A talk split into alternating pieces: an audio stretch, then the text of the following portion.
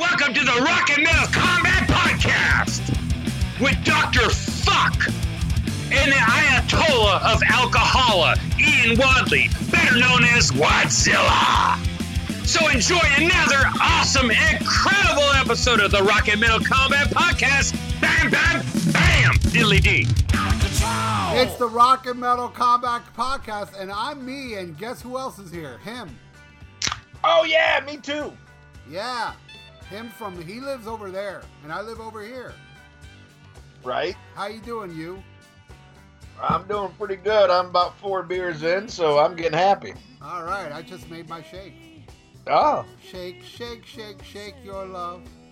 yeah. Oh, old school Debbie Gibson. Hell yeah, the, the real deal before she sold out Yeah, exactly. Before she went all new metal. with that electric love bullshit. Yeah, Electric Youth. Yeah. That's her black album.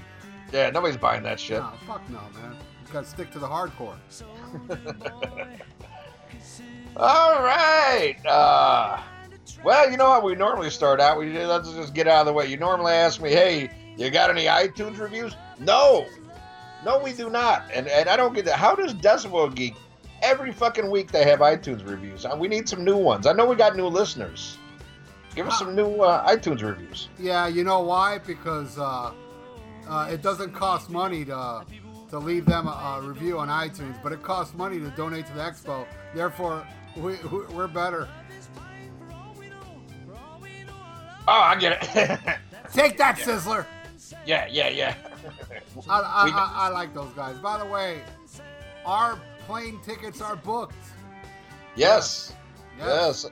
Our hotels uh, taken care of. We're still raising money though. There's still uh, a lot of money to be raised. I think we're a little under halfway to the goal that we want to raise to uh, you know properly promote this the best we can and to get everything running smooth. And we still.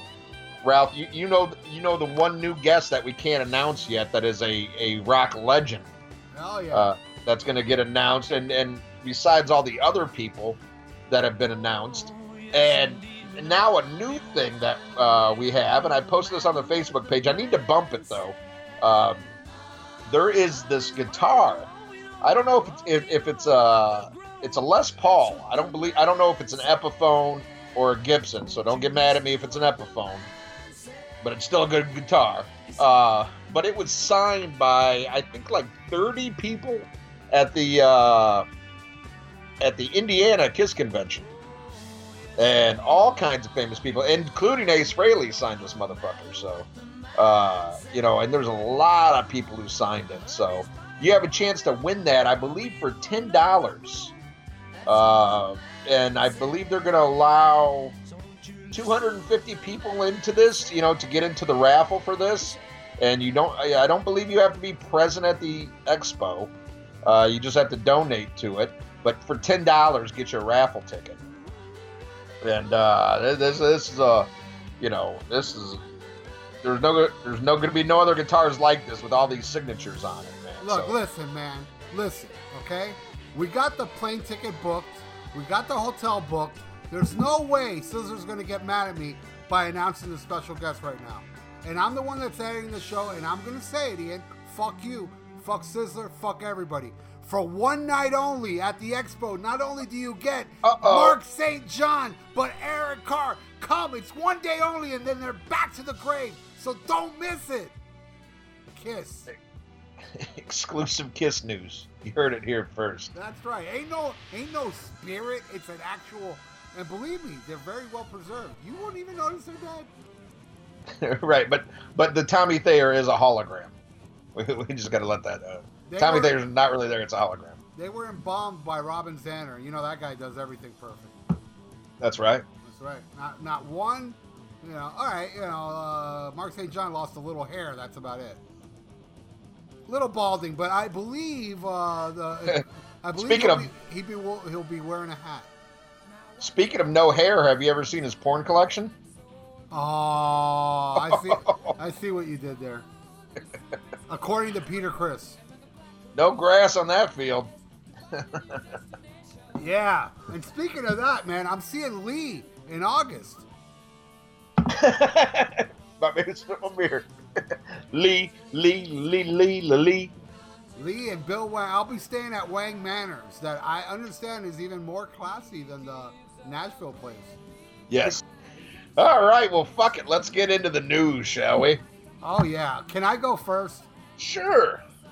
I gotta tell you, man, I was extremely floored by that new uh, movie trailer for the Queen movie. Have not watched it. Oh Have my not watched god, dude! It's like I got, dude. Seriously, watching it, I got chills. I mean, that guy looks so much like Freddie Mercury. It's scary, and it's just and dude, the mannerisms that guy has, like, there's, a, there's a little part of the clip where you see Brian May doing the solo Bohemian Rhapsody, and then he stops. And he's like, "All right, what do you want?" And then Freddie Mercury goes, "Oh, that's where we that's where we bring in the the the, uh, the operatic section." And he makes this face that Freddie Mercury would always do, like he'd Right. open his mouth a little bit and put his tongue on his cheek. That Yeah, little. don't- Oh my god! I was like, "Oh my god, this guy captured him perfectly." And they show Freddie Mercury from sheer heart attack, the look, and hot space, and the game, and news of the world. All these like different eras of Freddie, and they look and he uh, the guy looks incredibly like him. It's scary how much he looks like him. And oh my god, the trailer is god. I'll have to check it out. It has to be a good movie. It just has to. Be. Yeah, I was I was really excited when originally Sacha Baron Cohen was going to play Freddie, and I was like, he could do it, you know. And I know he's known more for comedy and stuff, but the way he gets into his roles, and he loves he loves Freddie, he loves Queen, so I was like, oh, that's so awesome. But then when he got the script, he's like, he said, hey, this is kind of a you know a puff piece. You, you know he goes i want to do like the real story and the and the real shit. And it seems like you know they just got in disagreements because they want to do kind of like a uh I, I don't know kind of like just gloss everything and you know Well, what I heard was he didn't like the fact that they wanted to start the movie with Freddie dying. Like the first half of the movie is Freddie dying, and the second half is his history. oh That's- see I, that- that's that's what I read. He didn't like that, so he pulled out. That's what I Okay. read. I don't know. Okay. But I read that as a comment, not like, you know, like it was part of an article or something. Oh, Wendy Dio is saying, don't criticize this Dio hologram if you haven't seen it. And uh, still no word on when that's kicking back up. I do know that they kind of went back to the drawing board on this thing because they wanted to tweak some things and saw some improvements. And uh, I, I think I'd see it if it came around here. I mean, I, I'm not whole, you know, got my fingers crossed that it's going to happen in New Orleans. It's hard enough getting real fucking shows here, let alone hologram shows. But uh, I think I'll give it a chance. You know, like I said about the Zappa one, I was talking to some, you know, Zappa fans at the Dweezil show, and I was like, you know, I was kind of against it until I saw the band that's playing with it, you know. And these are musicians I listened to my whole life, so I was like, oh man, it, just to see those musicians play live, I'm sold. I don't. If the hologram looks like shit, it looks like shit. But just to hear these other people play, but with the Dio thing, it's kind of the opposite. Because to me, it's like fifth and fourth rate guys who played with Dio, but then you got the Dio hologram. So the Dio hologram better be on fucking point. But I think just to hear that fucking music, I'd go check it out. As long as it was reasonable, you know. If it's like fucking, you know, a hundred something for front row, yeah, I ain't checking that shit out.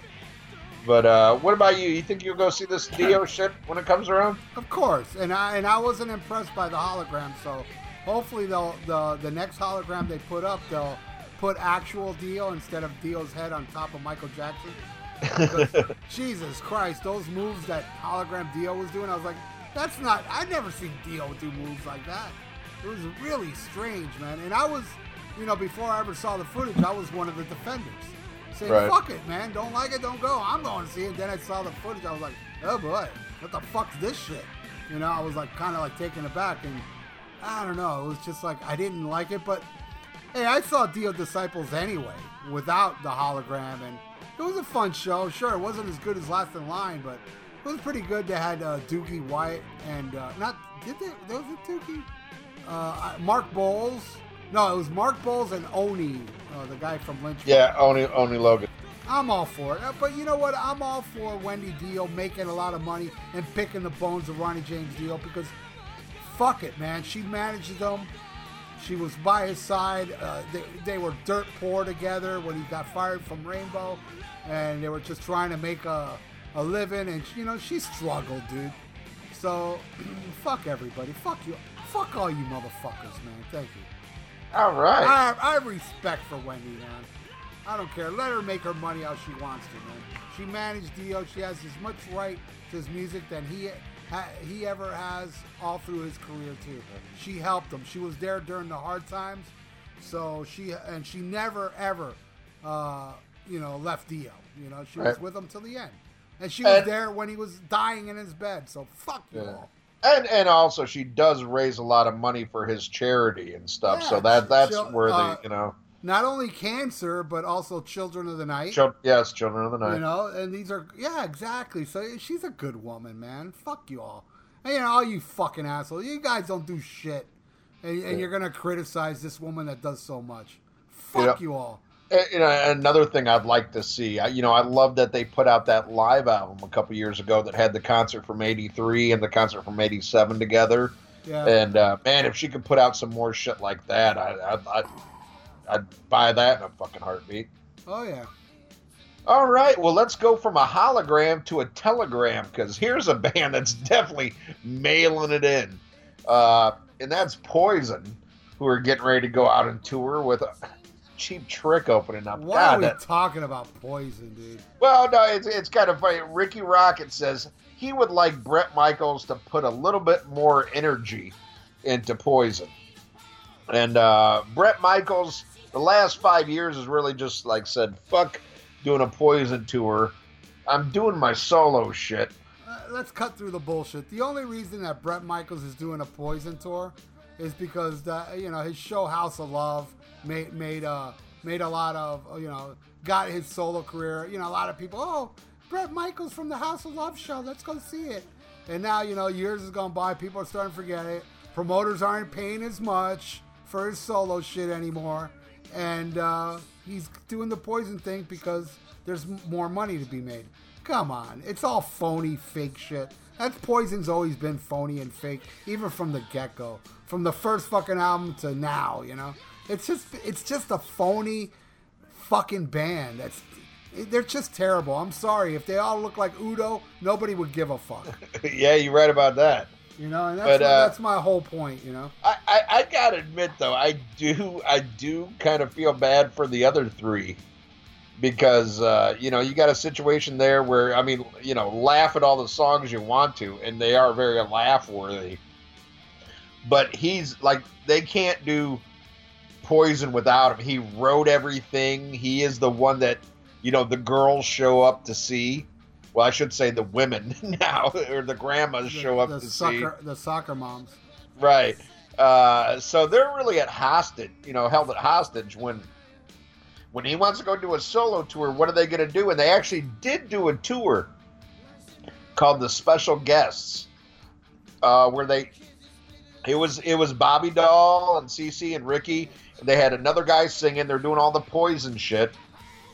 And but of course it's not going to have the draw because girls just want to see Bret Michaels in his wig out there shaking his ass and I was I was very proud that uh, when I, I did an episode of Decibel Geek, I, I did uh, six songs that I wanted people to hear, and the week before that they had an episode with the new singer of Poison or you know the special guest, whatever they call it, but it was Poison without you know Bret Michaels. But uh, I had better numbers than the new singer of Poison. I was like, yeah, that's awesome. Nice. That's awesome. Finally, finally, we win. The ugly people win. but uh, yeah, man, and I can't believe fucking cheap trick, man, and it really breaks my heart. But you know what? Cheap trick, they bust their fucking ass, and unfortunately, they probably make more money opening up for Poison for a couple months than what they do on their own, and it's sad, but it's a fact of life. You know what I mean?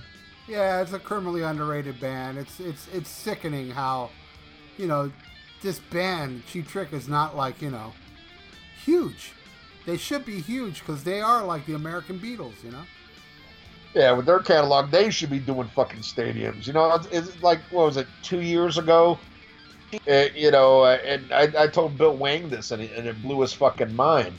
I believe it's two years ago. The highest grossing tour in the U.S.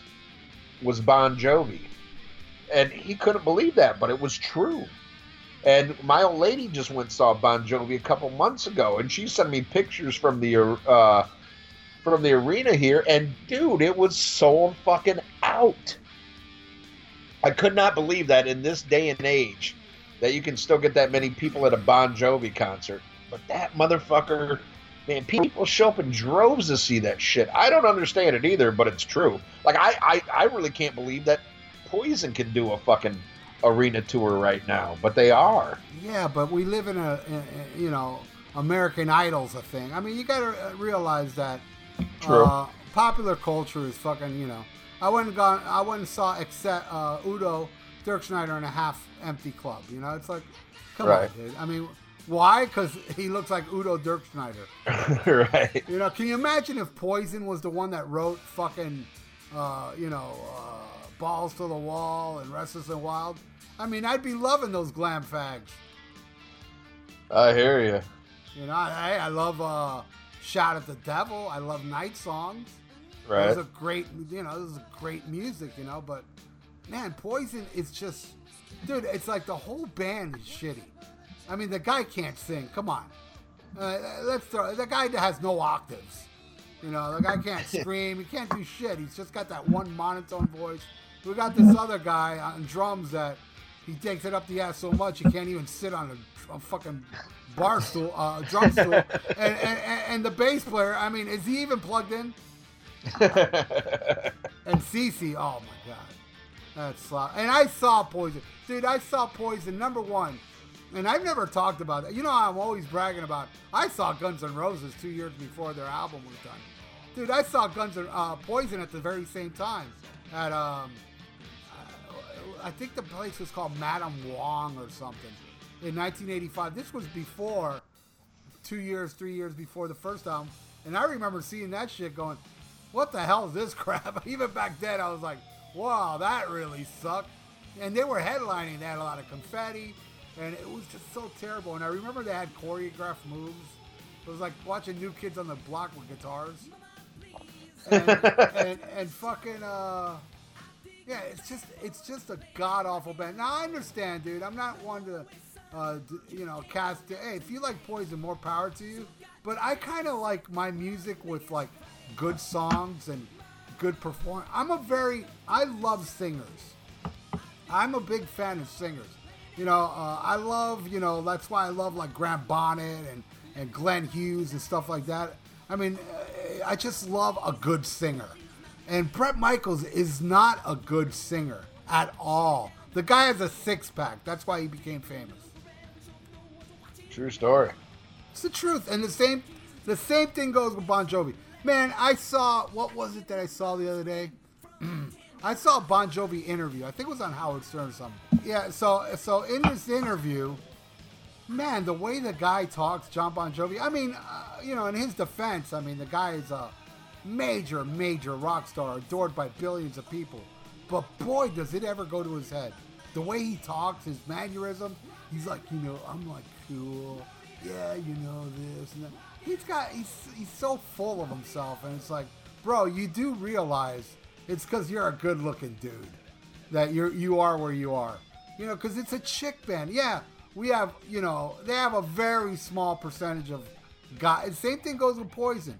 This is chick music. It really is. Well, I, I, I mean, I, I definitely get what you're saying, but I know, you know, like some people I know that love Poison, uh, Bushy, uh, Chris Czynszak and Aaron Camaro. They both are unabashed Poison fans, and, and they like some harder shit too. Uh, look at Stephen Kirsch, man. Stephen Kirsch, he likes some good shit, but he likes Bon Jovi. Well, you there's know? exceptions to everything, but you know what I'm talking about. Oh Like yeah, for the for the most part, yeah, yeah. like like those, you know, those kids that pick their nose and put it in their mouth. That's what I'm talking about.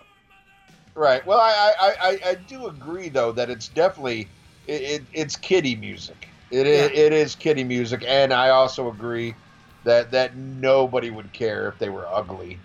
You know, especially the the, the female fans. Like I always, you know, joke with my old lady who fucking, you know, it, it refuses to admit that Motley Crue isn't a three piece. you know, because she refuses to admit Mick, admit that there's Mick Mars in the band. You know, because the others are so cute. You know, and uh, She's a chick. yeah, exactly. You know, and that's who still goes and sees them is, is, is chicks. You know, bunch of bunch of soccer moms. And the funny thing is, like, I mean, if you showed like th- those people now to like young kids now, like they wouldn't give a fucking flying shit. Like, look at that fruit. You know, who's this old man? You know, it's it's soccer moms that are still going to that shit. And don't get me wrong, I'm sure the guys in Poison and the guys in Bon Jovi are nice guys. I'm not saying they're terrible people. I mean, I know Bon Jovi feeds the homeless. He's a good guy. But I just feel like Ah, He's a douchebag too. I know, don't go don't go into the whole I know the station fire thing. We I think the fans Uh. have heard this shit way too many times. Oh no, no, but also I like the one like he got so mad about Guns N' Roses going in before him in the Rock and Roll Hall of Fame. well, that's she- that there goes what I was saying about his interviews. He's very Yeah. full of himself. Oh yeah, he he really went off on that. Stern, I was listening to Stern this morning, uh, right when you called, and he just got done talking about how important it was to Bon jo- to Jon Bon Jovi that they got into the Rock and Roll Hall of Fame. I mean, that was like a huge, huge thing with him. And he got so mad about Guns N' Roses. He goes, he goes, fuck him. Axl Rose is a fucking lunatic. They only did one fucking album. Look what I've done. Fuck Guns N' Roses. Why do people care about Guns N' Roses? Me, me, me. You know, Look, like, look what I've done. yeah, Fuck him. But he feeds the homeless, so yeah, he's alright. yeah. There you go. But but you know, it's just I don't know, man. It's just process bullshit. The the re the re. But you know, I mean, uh, the reason there was a backlash and grunge is because Bon Jovi spearheaded the way. He really did, and Poison was one of them. One of the many bands that became very successful, just riding coattails. Oh yeah. You know, But uh, to, to, you, you you can't uh, underestimate though the impact because look, that motherfucker had uh, Kiss doing Bon Jovi music. That had fucking Judas Priest doing Bon Jovi shit. you know, like all these uh, like legendary bands. Uh, you know, because they saw that was the new thing. Man, he did have an impact, but it was more you know visually than it was musically. But but my point is, it doesn't matter if it was any other pretty boy band that would have had got huge uh, during the '80s. Yeah. Uh, Priest and all these bands would have imitated those as well. It's not Bon Jovi. It's just his fame did it. You know, the guy's terrible. He's just a terrible, terrible. but He's another one that doesn't have a good voice. It's all one. I mean, one monotone. Uh, I remember when he hit the high notes and Runaway. Oh my God! Talk about a bitch voice. Udo still does that high note and fight, uh, fight it back. He still Right. does, he does it actually. When he did Fast as a Shark, uh, like a couple months when I saw him, he hit that note higher than he did on the record. It was like, what the fuck? You know, it's like fuck these guys, man. And they, these are guys that tour, that are still touring now to little audiences. You think Bon Phony and Poison? Well, Poison already proves they wouldn't do it. Look, back then I hated it. Today I even hate it. And I'm not one of these thrasher that hates glam rock because I already I love night songs. I love I love shit that's good. I liked Uncle Tom's Cabin from a band I absolutely hated. You know, I'm not the you know, and I like a Bon Jovi song. I like a song that he did called "If I Was Your Mother." I think it's a really cool song. Never heard. Poison, Poison. No, but yeah, they are hilarious. Mama, let me go to the show. Maybe their best, com- the best comedy song ever. Move over, Tenacious D. All right. Well, next story, and I'd love to hear your thoughts on this one. Women's adv- how do I say this? Advocacy, yeah, advocacy. Women's advocacy groups are calling for uh, Red Hot Chili Peppers, Steven Tyler, uh, Don Henley, and Ted Nugent all to be dropped from Spotify uh, because of a la- uh, alleged uh, female abuse uh, allegations against him. You know, you know that me again thing that's going on. That me too. Yeah. Me too. Right. You ever notice it has a pound sign in front of it? Right. Pound, pound me too. Yeah, it's like they're they're asking for it. I read that and I'm like, all right, baby. Like, you know, the other day, my job sent me on a sexual harassment class. I left there so pissed. They didn't show me how to sexually harass anybody. Like, what kind of class is this? Anyway, um, ah, man, you know, you chicks should sh- shut the fuck up. Go on and fucking XTube and Pornhub. Go see how real women are. Chicks that don't give a fuck. Oh, I want to be treated like a lady. Hey, that's fine. You want to be treated like a lady, but let the sluts be sluts. Steven Tyler and Red Hot Chili Peppers are talking about chicks they boned. You think they talk about you, bitch? That you know, they're like, eh, you think I'm gonna, you think I'm gonna put my mouth on that? I don't want them to speak for all the women. I stand up for sluts. I and, and, let- and let me tell you something. Slut to me is not a bad word because I will tell you this right now. All you so-called chicks that think you're sluts, fuck you. I will out-slut you. You want me to prove it? Get in my bedroom. I will outslut you all. I'm a bigger slut than any fucking girl on this planet. And I respect girls that try to be as slutty as me. And that's who Steven Tyler and Red Hot Chili Pepper are. So this is a form of censorship over chicks that like fucking, that like doing crazy fucking shit, that love licking ass, that love fucking sucking dicks and not fear the taste of pre-cum. Thank you.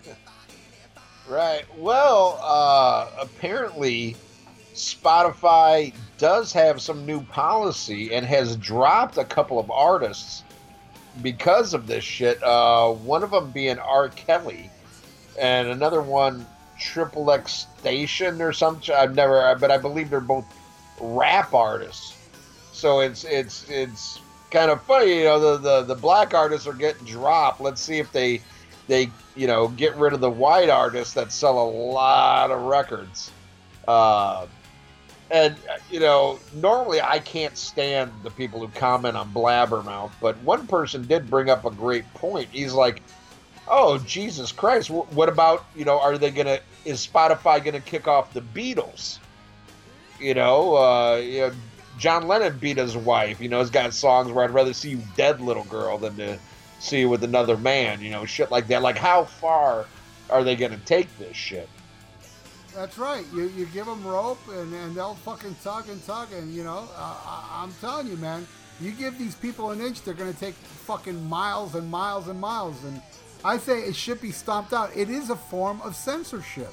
I mean, I understand. Okay, R. Kelly. I mean, didn't he fuck a little girl or something? I mean, I think he had sex with underage chicks. Okay, I can understand that. Pull pull pedophiles off it, but don't fucking fuck with people that that that are having willing, consenting adult females that want to go and get fucking pig roasted by two band members at the same time. Spotify is not for music fans. I don't have Spotify. I don't No, have- you you know, Spotify is for 14 year old bitches who just want to hear what's on the radio. If you're a real music fan, you buy the fucking album and you can upload it on your fucking iTunes or you put it on your phone that way. That's for people who are so uninterested in music that they don't even buy fucking albums. I just want, want to hear that song. I just want to hear this one song because I don't give a fuck about music. I don't buy albums. I don't. Ugh. Go fuck yourself. You know that's the whole problem with music is cocksuckers like this who who don't even they don't even want to support artists or buy a band that they believe in. They just want to hear that song they heard in the fucking club. You know, so fuck them. Fuck them, fuck them. You know, you know that, that, that that's more offensive to me than uh, you know Don Henley and the Red Hot Chili Peppers and Ted Nugent pulling a train on some twelve-year-old girl who probably wanted it anyway. Fuck them. you know Pound, whole, pound yeah, me too. that whole speech you just said of fuck those fans and shit. That reminds me a lot of my Lord and Savior Jesus Christ. He said the same thing. Yeah. Yeah, back then. there was Spotify back then. I don't know if you know this. Yeah, but but it was horrible music. Yeah, well, what do you expect? Yeah, it's Spotify. They didn't have electricity back then. They were beating on coconuts. All right. Well, here's a, a band that, uh, man, people are waiting for this fucking album, and you are not one of them.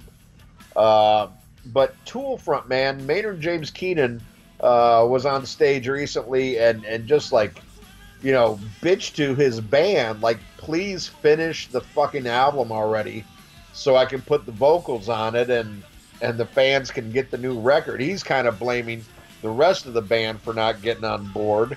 Wow, the, Tool and Thrasher Die have something in common now.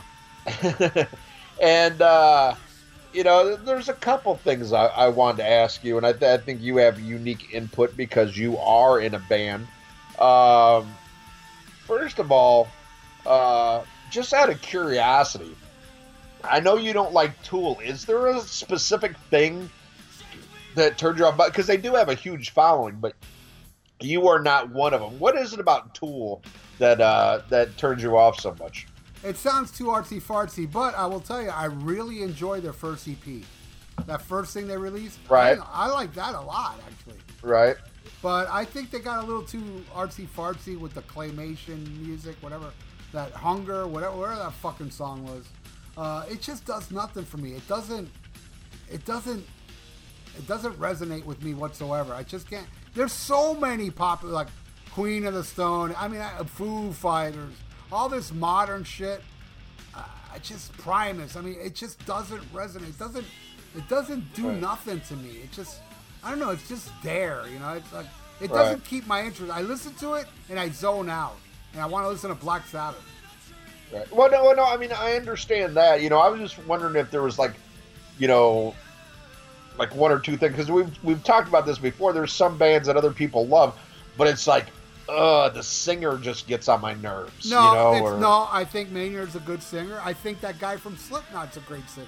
Just does nothing for me. You know. Okay. I mean, I can look. I think Kanye West is a good singer. I do, and that's the most hated guy on the planet.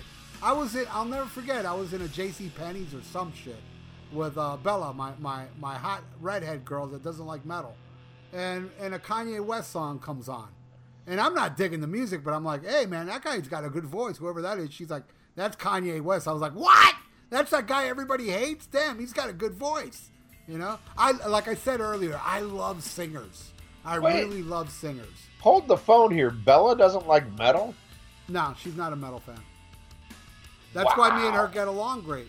And I don't, I don't, I'm not trying to be mean to metal girls, but I seem to have a better relationship with girls that don't like metal than girls that like metal. Uh, and because, I mean, I'm not saying, look, I'm not saying all girls are like this. Don't get me wrong, because there's a lot of potential metal girls out there that like licking ass, and I don't want to ruin it with them. But I'm just saying, for the most part, in my experience with girls that I've dated that like metal, they're not very faithful they're very mean. They have bad alcohol problems, and they're not like you know, uh, you know the uh, the Ian Wadley drunk that that's fun and lovable. They're more like the Ian Wadley creatures of the night drunk that are just fucking mean people, you know.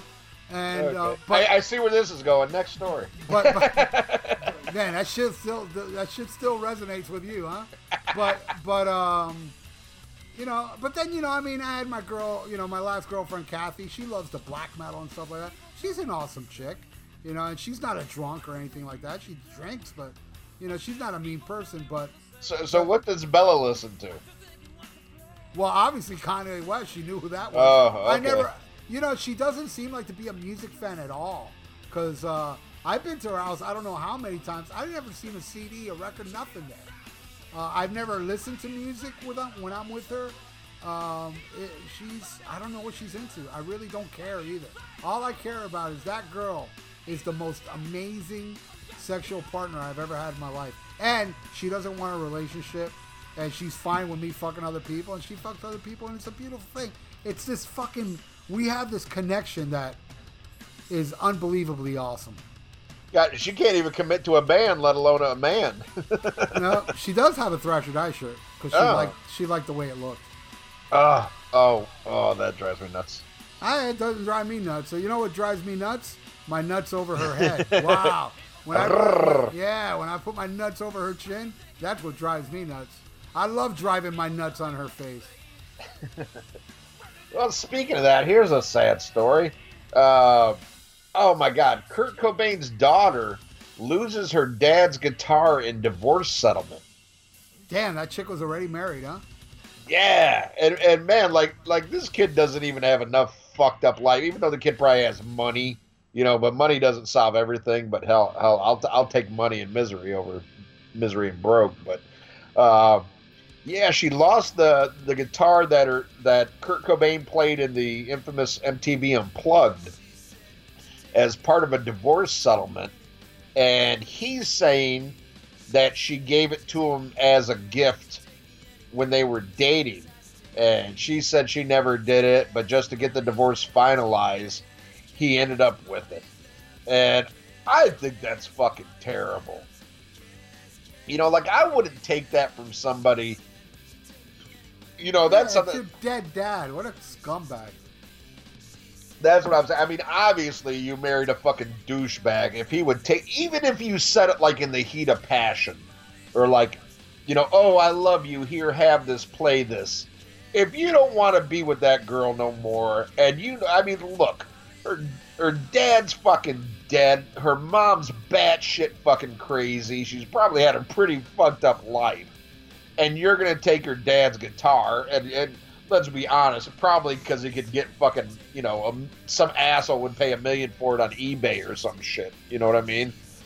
That's pretty fucking low down. And I, I got to say, I feel for the chick, you know? That sucks. Yeah. Because I, I told, uh, you know, him my grandmother's ring to make a ring for his wife. And, but I said this, I said, hey, I wish you nothing but the best, and, and, and I hope this is one of those marriages that lasts forever. But if it goes south, you get that fucking ring back because that's your fucking Grandma Wadley's ring, and that shit ain't fucking leaving. I'm like, I want that fucking shit known. that shit stays in the fucking family, you know? And you, you know it's going to happen. Oh, oh, I hope not. I hope not. But if it do, I want that fucking ring back, motherfucker. Well, I'm banking on it not happening because broken home, daughter turns 18, my ass is licked. Oh, oh God. Oh, your balls will be to your knees by then. That's right. And she'll be on her knees, Oh, oh, lick, licking those balls from the floor. oh. I'm gonna go crazy like Andrew Jacobs. Ah! I'll be right up the ass, little granddaughter Wadley. Come on, up the ass. I don't feel that tongue up my ass yet. Hey, granddaughter Wadley, no fingers up there. I know you love doing that because you know all those all those Johns you fuck all the time, but no, no, not with me. Don't judge my granddaughter by my mother. 18 more years, I will. oh boy. Comedy ain't pretty. All right. Well, did you see uh, the the cover and the track listing for Dee Snider's new album, For the Love of Metal? Yes, and you know what I heard? Oh, What I, did you hear? I read. Um, it's gonna have like toxic Holocaust elements on it. I'm like, what? So it's gonna be pretty brutal metal, not like you know Twisted Sister shit. It's gonna be like more thrash. I mean, I read that. I was like, wow, that's gonna be unique. Interesting. Yeah. Uh, I, I have very low expectations, so it probably won't take a lot to uh, please me. I just, I, you know, I'm the type that I, I'll wait to hear it. I'm not gonna ch- pass judgment just yet. Right. I hope it's good, though. I want it to be good. Because I'd love to hear some great metal with those vocals behind it. All right. Well, last story, and I wish I would have heard this ahead of time so I had some more info, but Alice in Chains performed their new single, The One You Know, live in New York City. Did you see this footage, Ralph? No, but I heard the song and I absolutely loved it. Oh, I mean, did they release a studio version or you just heard the live version? I guess a lot. I've heard something like weeks ago. It was a brand new song. I can't remember if it was live or not, but it was really good. Oh, man. Uh, and ha- you have seen Alice in Chains with uh, the new singer, William Duvall, huh? Once, yes. Yeah, and, and you dug it? Loved it. He was awesome. The guy's awesome. Awesome, man. Well, that, that man, I'm very excited for that. They are one of those bands I feel never put out a bad album. Spoiler alert, I guess. Uh, even though you said you didn't care too much for the last album, Devil Put Dinosaurs Here, uh, I enjoyed it very much, and I'm hoping to finally get to see these guys live. Because I, man, it, it, that's one of those. I'm like, uh, how do you replace Lane? And you really, you don't replace Lane, but you just adapt and do something. You know, I, I think they stayed true to the sound of the band. You know, uh, they didn't sell out, and uh, I'm really looking forward to it. I know there was somebody on our Facebook page the other day were incredible live. So I'm very eagerly looking forward to that. But as we look forward to the future, I say let's go back in the past, talk about their second full length album, Dirt, for my brother Ed Goat. What do you say, Ralph? You ready? No. Oh, okay. All right, let's we'll just wait. let's just sit here for 30 minutes of silence. Okay. Through the magic of editing, here's the episode. Wow. Yeah, 30 minutes later. All right, now it's time to review the 1993, Two, you motherfucker. Two. Ni- 92 album from Alice in Chains, Dirt. Oh yeah, I'm drinking. Here. I don't give a fuck. I'm getting drunk. It's It's my the- birthday. Yeah, it's Ian's birthday. We're recording this at 3 in the afternoon. Ian has been drinking since 8 a.m., so uh, we might as well plow into this right now before he passes out. And uh, Ian, why don't you tell the fo- why don't you tell the folks first time you heard Dirt? Uh, well, the first time I heard anything of Dirt would have been the song Would uh, from the Singles soundtrack. That one came out in uh, early summer '92, and I was like, "Oh, fuck, is that a good song?" Uh, I was a fan of what I previously heard of Alice in Chains, but I never ever did buy Facelift. I liked the songs I heard off of it, but for whatever reason, uh, maybe because it was played all the time. I never bought it, but I liked it. Uh, but man, when I heard Would, I was like, holy shit. And, uh, you know, what a time my beloved cock rock, uh, you know, had gone to shit. It's getting killed off, and rightfully so. I, I mean, because it was, it was so bad by that time. It needed to be killed. And what a band to do it, you know, than Alice in Chains. To me, uh, they they are really like the American Black Sabbath. Uh, they they have a a sound and tone that is all their own. An incredible guitar player that the minute you hear it, you know it's Jerry Cantrell. Uh, the harmonies between him and Lane Staley are fucking undeniable. Um, so yeah, I was hooked. I was like, oh lord, and I couldn't wait for this record. And uh, when it came out, man, I was in the middle of a major uh, drug experimental phase. So it was like the perfect drug album at the right time. Uh, to me, this is the greatest drug album of all fucking time. Um, huge fan of this band. I've never seen them live in any incarnation, and that sucks. But uh, I'm a big fan of them. I think one of these bands you talk about never made a bad album. I think they've never ever made a bad album. I don't care if it's with Lane or the new singer Willie Duvall. Uh, fucking amazing. Love this shit. Goddamn good fucking music. Yeah, um, I got into them prior to Man in the Box because uh, I saw We Die Young, and uh, that video was. I, I I'm pretty sure that video came out with before because I remember uh, Man in the Box was I already had the album, and uh, We Die Young made me run out and buy it. I was like, ooh, that riff is so killer. This this band is different. You know, I never heard shit like this. The video's awesome and I absolutely loved it. Really got into facelift. I love facelift. Almost this is my favorite one, dirt, but facelift is very close. And uh, so uh, uh, I saw them open for the Thrash of the Titans tour, and I was really, really disappointed with the crowd. But they were awesome. Uh, they came out, and every member was playing a different instrument. Like the singer was the the drummer, Lane was on drums, Mike Starr was on guitar, and and uh, Jerry was on bass, and they just came out singing a song called "Fuck You." Fuck you, fuck you, fuck you, fuck you, fuck you. I'll never forget that. Because I guess they knew what they were in for since they've been suffering what I saw after they played "Fuck You, Fuck You." Uh, the crowd just was not getting it. They just did not like them, and uh, and I was kind of pissed. You know, I was loving it. You know, because they played uh, most of the album, uh, my favorite songs they played, and uh, but they didn't go over well. Uh, and I'm sure that because what I saw was the very last date of the Thrash of the Titans, um, Clash of the Titans, or at the Miami Arena, where Slayer recorded their live album the day for day before at Lakeland, and uh, yeah, was, and then like you know a few months later, everybody in that crowd likes Alice in Chains more than any, all three bands combined, you know, because they became so huge after this. Actually, I remember Man in the Box is already out, but you know, thrash fans they didn't they don't want nothing to do with it. Oh, it's a popular song from a band that's not thrash. Fuck you. You know, that's the mentality of like the, the thrash fans back then. But then they became more accepting, and then everybody loved Alice in Chains. I did see the Dirt tour too, so I was lucky enough to see them twice.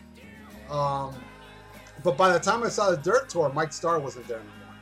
They already had uh, Mike Inez. So, uh, yeah, like you, the first song I heard was Would. I actually bought the Singles soundtrack just because of that song. And I still have it on CD. and um, then I saw them Bones on uh, on MTV on Headbangers Ball world premiere, and I was like, dude, this song is their best song ever. Oh my god! You know, I'll get into them Bones later. So of course I ran out and bought Dirt, and I'll be honest with you, uh, I loved it the first listen, loved it, but the more I listened to it, the more I fell in love with it. Because there's certain songs that I was kind of like, yeah, it's cool. But then later it's like, what do you mean cool? This shit fucking rules. This song is fucking amazing, but I didn't get it.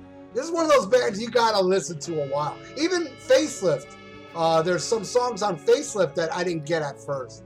You know, I didn't hate it, but it was like, oh, you know, because you know, you know the thing about Alice in Chains is they were so unique and so original and so new that you know if you're gonna jump in a pool of cold fucking water, which was the, what they were, you got to stay in that pool a little bit so your body temperature can can uh, you know adapt. And that's exactly what it's like when you get into bands that aren't the norm.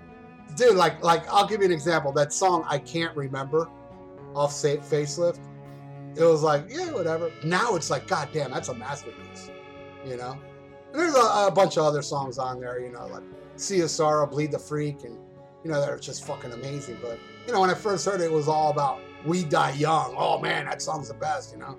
But then when I dwell more into it, and the same thing with Dirt. The Dirt was the same fucking thing. Now it's like my favorite song from the Dirt is not them Bones when it was when I first bought it. You know what I mean? But anyway, it's a fucking masterpiece. What can I say? And this was a band that, yeah, I agree. They never made a bad album. I I'll be honest, the last one, I know they have a new one coming out now. The last one I couldn't get into, but I never really jumped in enough. So I need to like give that one more of a chance. I saw the tour, which was cool. Uh, so yeah, technically I've seen them three times, but not only twice with Lane, you know. But um, yeah. So uh, you want to jump into this motherfucker? Yeah. Well, birthday boy, take track one. Holy fucking shit. This track is pummeling. This is Sabbath for the 90s. And I say that not because I believe they sound like Black Sabbath, but because they have the heaviness and the, the diversity of Black Sabbath. They're not a one trick pony. Uh, they can go in many directions, and that's part of what I love about Sabbath, and it's definitely part of what I love about Alice in Chains. Uh, you have a guitar player in Jerry Cantrell that you know it when you hear it that it's Jerry Cantrell.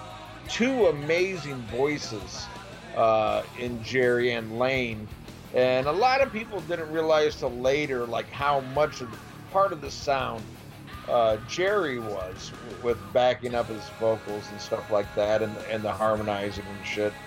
Uh, this shit is killer, and, and what a way to start off this perfect fucking album. Uh, Them Bones, absolutely amazing. Yeah, like I said, man, when I saw the world premiere of this, you know, with them like in a cave, intertwined with footage of like black widows and sharks and other nature creatures that will fuck you up, like this song, that opening riff, those dark harmonies. This song is reeking of classic. Nothing grunge about this song at all. It's metal as fuck. This is this is the evolution of metal right here. This is where metal went in the 90s. And it still remained metal. I don't give a fuck about and I'll go into later why I think they were labeled grunge, which is a legitimate reason to label them grunge. But musically, this shit was metal, man. This shit, this this ain't no alternative. This ain't no fucking, you know, uh, whatever other fucking label you want. This is heavy fucking metal that Alice in Chains got it. You know, like other bands like and bands I love, don't get me wrong, they never really pushed the envelope. They stayed in that box. You know, I mean, bands I love, you know. Uh, but, you know, there, there's some bands that added a new element, like, you know, Fast as a Shark by Accept, you know, the double bass drums and stuff like that. But as the most part, Accept was uh, a hybrid of Judas Priest. These guys were Alice in Chains. Yes, they have some Sabbath. You hear some influences, but that harmony is what set them apart from everybody else, including the grunge bands. You know, so yeah, them Bones is fucking amazing. All right, I'll go to the next one. Damn the River. Oh fuck, one-two punch right here. Another killer, heavy, dark song. When Lane goes on that on that chorus, it gives me chick like, oh, you can damn the river. That part, fuck yeah, man. This was so. Oh, but I don't give a damn anyway. Sorry, I had to it. Can you turn down the Alice in Chains, please? Trying to, they're trying to do it. Can you, can you turn off that CD, please? this was such an original band with these amazing harmonies. Slabs you right over the melon hard. And uh, like the last one, you know, it's a short, effective tune that uh, that is complete. You don't want to add another second, another element, another riff, another vocal. You don't want to add nothing to Damn the River. It ends perfectly. It starts perfectly. All the elements are within the song. It's a fucking classic. One of my favorites on here. What do you think? I love it, man. That sound, that tone. Cantrell is a fucking master, and what a voice from Lane. And uh, what's weird, I mean, you talked about how they got lumped in with grunge. And the funny thing is, to me, they're more traditional metal, but at that time, it was so different than what was being called metal. I mean, you had shit like Steelheart was being called fucking metal. Okay? you know, this is a band doing it 100% from the heart, and Lane cut his hair for this album. you know, I think between Lane cutting his hair and it just being so traditional metal that it was considered alternative, that's why it was called that. I think I think Ian, uh, not to cut you off, I think he cut it during uh, facelift. Right, but you know what I'm saying? You know, the videos for facelift and all that shit. I think you know, I had- think what was the the last video for facelift? He had short hair, uh, whatever. It Oh, oh, okay. I can't remember what, Well, what video it was. Whatever, but I, but I'm saying they kind of had that look. You know, they weren't dressed like a bunch of fucking uh, uh, poofters. You know, you know, like a lot of other bands. You know, this come out around the same time as the first Lynch Mob album, and I like that shit. But they're not dressed like Lynch Mob. Nobody's pouting. You know, nobody's uh, like trying to look pretty. These guys are just like, we're on fucking drugs and we're playing fucking rock and roll. You know, uh, it was real, and and that tells you how bad you know, hard rock got that something that that was traditional was seen alternative.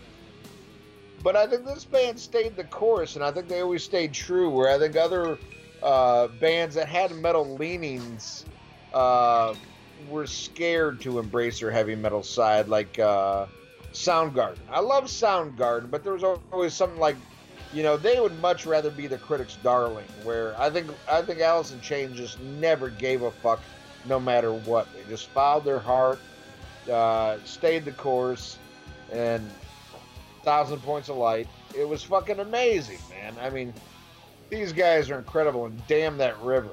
Oh man, what a one-two punch after them bones, like you said. And again, at three minutes and nine seconds, you hit the nail on the head. It doesn't overstay its welcome. It comes, it pummels you, it does what it's got to do, it leaves an impact, and then it's gone. Like next song, next song, no fat. We're gonna trim everything. We're just gonna give it to you, fucking raw dog. And I love that because then it goes into rain when I die, which would get ripped off years later by fucking Paul Stanley. Yeah, I know. I, I, Oh, yeah, I, I, I thought that. I think it's gonna rain. And I like Carnival Souls. Don't get me wrong, but it is it, it, it's it's Kiss trying just as bad to be fucking Alice in Chains as they were trying just as bad to be Bon Jovi on, on fucking Crazy Crazy Nights. Uh, but this is the real shit here, and you can tell. I mean, this is this is a band creating something, doing something, believing in something, not copying. This is a band that's trend setting, not following. You know, something Kiss did ever after fucking Love Gun. Everything else is copying whatever the fuck is current. I don't give a fuck. Fuck you. I don't care if you like a Kiss album. Everything they did after that was chasing the fucking dragon. But this song is the fucking dragon. And Rain When I Die, oh my god. And, and just the, the fucking wah wah on that guitar and oh my god, it it's amazing. It's dark, uh, but it's sincere. And what I love about Alice in Chains is uh, they did much like Black Sabbath to me. They did dark music, but they did not fall into self pity, which was a big thing with the grunge scene. And, and, and the music that would come after, uh, uh, life is hard. Daddy didn't play catch with me, or Daddy fucked me. I'm Andrew Jacobs. Wham, wham, wham. My wife looks like a platypus. Uh, life is hard. You know. You know, Alice in Chains is like, I'm on fucking drugs. okay, here's here's what it is. You know, but it was dark without being woe is me. It's just like a matter of fact, like saying, okay, this is where I'm at, but don't cry for me, fucking Argentina. You know, I'm just fucking relaying the message. And and that's what I love. I love when shit is dark without being fucking feel sorry for me shit. And then there is some feel sorry for me shit. Like I love Nine Inch Nails. That has a lot of wham wham shit. Um, but man, there was so many. That became the hip thing. Uh, like, uh, wah, wah. I fucking hate that shit. You can be dark without being a fucking pussy. And Alice in Chains was the relevant real deal Holyfield. So now all you hookers and hoes know how I feel. Rain When I Die, fucking masterpiece. I think. This one slows it down with such a dark groove. Killer intro to that killer riff. This song flows so perfectly, and Lane has such an amazing voice. And, and then when Jerry, add, you know, adds to it this chemistry that made them stand out as one of the best bands in, in the '90s. Definitely the best of the quote unquote grunge bands as the, the media painted them. But they were so much more than that.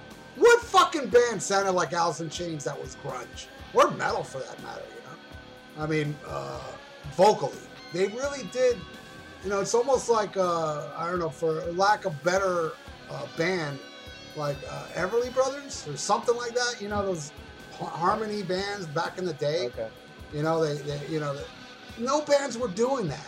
You know, and and and they really like used it a lot. But what was so cool about it was they would use it at the key moments of songs, like in this song. You know, it's like when Lane sings along alone, that's when he's supposed to sing along. When Jerry comes in, that's when he's supposed to come in. It adds so much cool shit to what you know. Rain When I Die is, is, is just a fucking beautifully dark, fucked up song. You know, I love it. Yeah, down the holes next. Oh my God, gorgeous. You know, uh, you know, you know, strip away everything you've heard so far, and this is, you know, this now this is what I call a fucking ballad, not this every rose bullshit. This is the real shit. And those lyrics, man. You know, I mean, how genius is it when it's like, down in a hole, they put me all the stones in their place. I've eaten the sun, so my tongue has been burned of the taste. How fucking awesome is those lyrics? A dark, beautiful ballad, a, a combination uh, that really does not go together. You know, the darkness and ballady, but unless you are a genius band like this band, Down a Hole is amazing. An amazing fucking song. Love it. What do you think? Oh my god, this, this is the, the standard right here, and uh, you know, and I, I I'm not trying to fight with you. I'm not trying to argue with you, but you know, uh, when you you stick up for horrible fucking shit on fucking Chinese democracy, I'm like this. This is a ballad. This is a, you know, but this borderlines on a fucking dirge. This is real shit. This isn't like, oh, Stephanie Seymour broke my heart. Yeah. This is like, I'm fucking hooked on drugs and I'm gonna fucking die shit. I mean, this is real.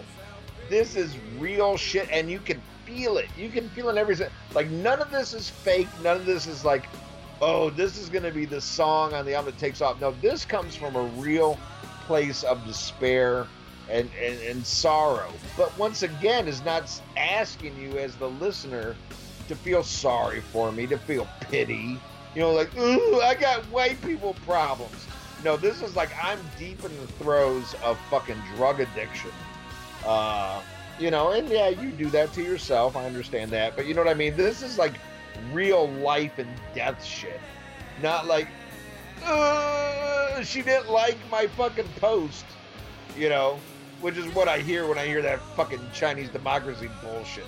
This is real, like, oh fuck, I got in, I got myself into something. I don't know how I'm gonna get out of this motherfucker.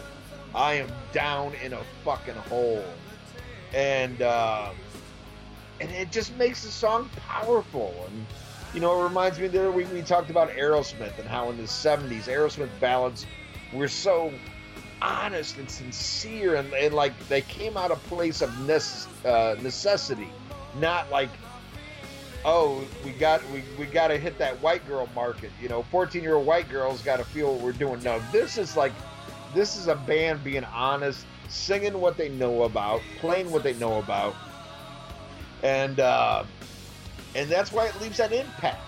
Down in a hole. This is some real fucking shit.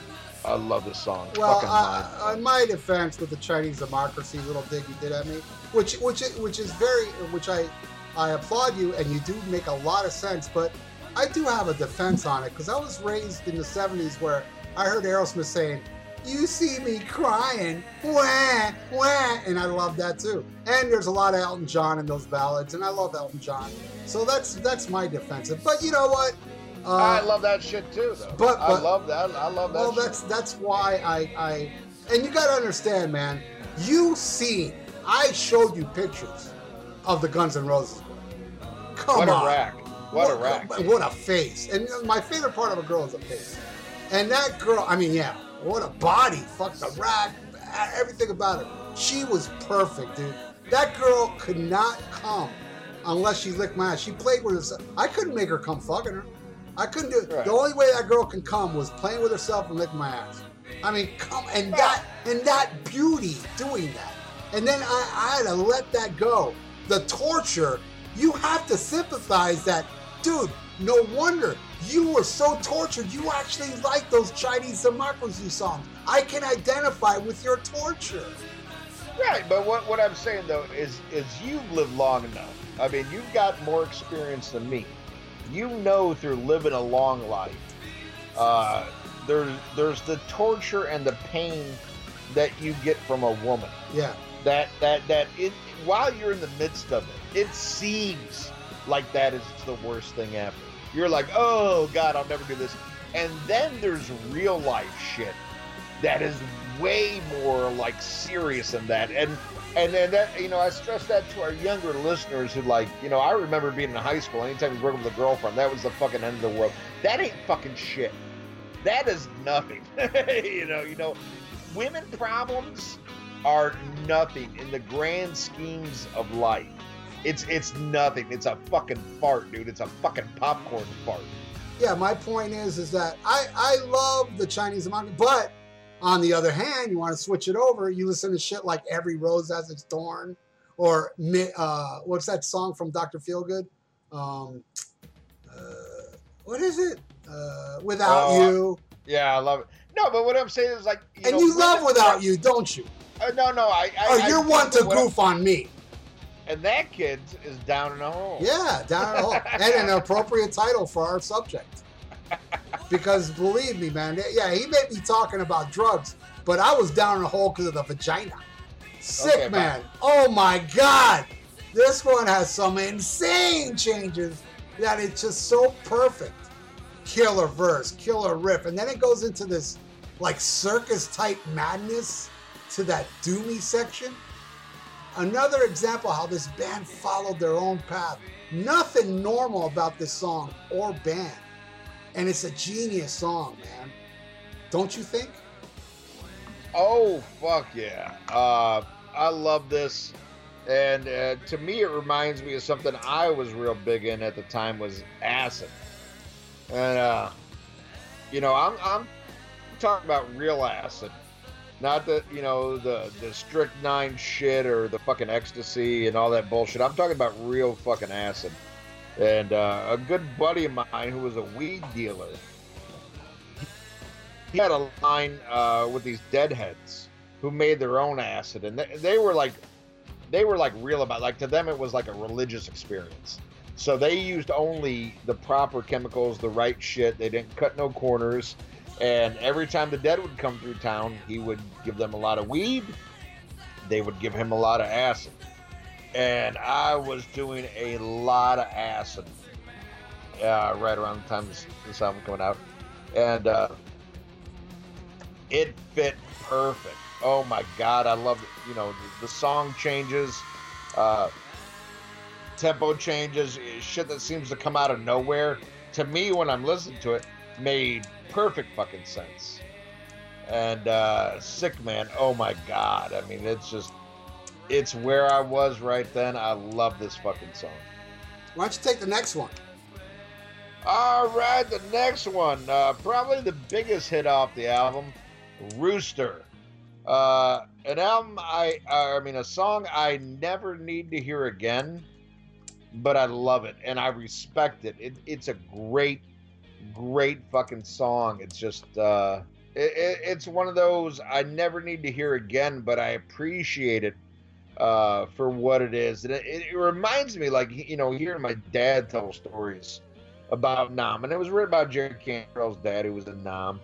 Um, but you know, my dad's telling me about when he was drafted, and he's in basic, and you know, people are throwing themselves down flight of stairs, like you know, break a limb, you know, so they can get out of fucking going to Vietnam and all the craziness that was, you know. And he would explain to me, uh, like, hey, man, we were the the the love children, you know, we were all this, but at the same time we're getting drafted into fighting this fucking war that we have no idea why and makes no fucking sense but you know here's you know the hippies are being asked to do this shit and how what a crazy time it was.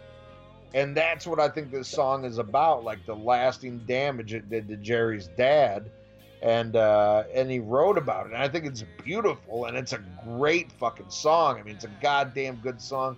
Unfortunately for me killed by radio uh took a lot of the magic away. I mean it was never my favorite song on the album but i you know i liked it. It's definitely a good song but for me it's one killed by radio but it has a lot of meaning that when i listen to it man i i think of all kinds of different generations and different veterans. And and to me it's uh it's a song that's all about veterans and what they really uh you know put up with and how some shit never goes away. And so i'm raising my beer right now to any veteran of a foreign war. What an in fucking tense song, you know, and you know with Jerry's dad that served in, uh, in Vietnam, telling him all those stories, and you know it's like Jerry captured those stories his dad told him, in the lyrics and the music, and you know, one of Layne's greatest vocal performances. You know, like, you know, he ain't gonna die. And those gospel singers, oh man, you just can, you just can't, you know, capture that vibe more perfect uh, in Rooster. And yeah, the, the the video is fucking perfect. You know how he like has his dad talking, and, and like you know how he pauses and looks away, and you know, and you know the whole Vietnam thing. My take on it was, you know, it was a totally different uh, time where, you know, this is at a time where America was, uh, you know, undefeated. So when they were in v- when we were in Vietnam getting our ass kicked, the politicos, the you know the the government and all that, it's like no no no no no no, we ain't gonna lose a war. Not well, not on my time. So we had thousands and thousands and thousands of people die because of these stubborn fucks that didn't Oh, yeah. that didn't want to be undefeated. That's the Oh, whole point. and, and, and you had people. Uh, my grandfather had a total disrespect for Vietnam Oh yeah, no, and how because about he, yeah, because he was like, "Hey, I was in World War II." He called Vietnam a police detail. He's like, "That's not a fucking war." I was in a war, but you know what? To the motherfuckers who were in Vietnam, and I love my grandfather, but to those who were in Vietnam, that's a fucking war. I'm sorry, war is fucking war, you know. But you you know they were very disrespected by you know not only the protesters but by veterans. Yeah, they'd you know? they'd get here from Vietnam and people would be at the airport spitting on them. Yeah, It was yeah. you know these are people that just suffered, you know, their friends dying left and right, not knowing if it was their last day. you know, and and I got all the respect and uh, love and admiration for in the world and any veteran. You know? Yep, me too. Love, love, love the veterans, and too bad more people didn't uh, back in the early seventies. Yeah. All right, I'll take the next one. Uh, Junkhead. Oh man, this is my favorite song off the album, and my all-time favorite Alice in Chains song. You know, was my drug of choice. What have you got? I don't go broke, and I do it a lot. So I said I do it a lot. Oh yes. also sad in reality as the guy you know that sang the song had enough money to keep that addiction going he wasn't broke you know and you know total sabbath worship mixed in with those harmonies on this song i can't express how much i love this song it, it's their best song period in my in my example even though there's a song coming up that is very close uh, to being like my favorite song off the album but probably neck and neck man but junkhead is amazing I don't know. I mean, there's so, sometimes you know songs are so good that it's like I don't want to say the wrong thing. I want to stop, like kind of like "Damn the River" and "Them Bones." Just stop. Don't don't ex, don't explain anymore. It's just an amazing song that I consider their best song ever. I love it, Junkhead. What do you think? Uh, well, I know I know the listeners hate this, but man, we agree on this. Not only my favorite song off this album, but my favorite Alice in Chains song of all time. Mine too. Uh, uh, just amazing, and uh, man, it, it's it's so dark, but it's real. I, I mean, there's something when you hear this, you don't feel like I'm a victim. You know, just like, hey, I did this to myself. I'm fucked, and here's where I'm at. You know, uh, but I'm still doing it, and you're not going to change me. And and there's an honesty to this that I I really appreciate, and I'm not, you know, trying to say this is like, oh, th- yeah, pro heroin, go do heroin. But I'm saying the song itself is coming from an honest place, and that's what makes it so effective. I, I, I mean, you hear this song, you hear the despair. He knows it's bad, but he's going to keep going, and he makes no apologies. You know, he asks for no quarter and no quarter given. You know, I mean, it's just, oh man, and and and, and the vocals and the music, and, oh, I mean, this is just this is one of the you know, I put this shit up with like Stargazer, you know, and and and and Light in the Black. I mean, not that's the same musically or vocally, but I'm saying powerful wise and like, uh, you know, an all-time song. Like when you're gonna judge a band, you know, you think of that song, and this is that song with Alice in Chains. I mean, this, this is the one. You know, like oh my god, and and, and you know the, the the despair and and at the same time the cockiness and the vocals you know it's it's like and i do it a lot you know it's like yeah i might be fucked up but i'm handling it you know even though you're not you know it is fucking amazing hands down best song on this album and i agree with you ralph there's a song that is just a little bit underneath for this but this one uh, you know hats off for roy harper this is the fucking best song on the album. Absolutely love it. Why don't you take the next one, the title track? All right. Holy shit. That guitar. Uh you know, you know when I hear this, you know, it, it just shows you how important Jerry Cantrell was. To me, Jerry Cantrell is the most important member of this band.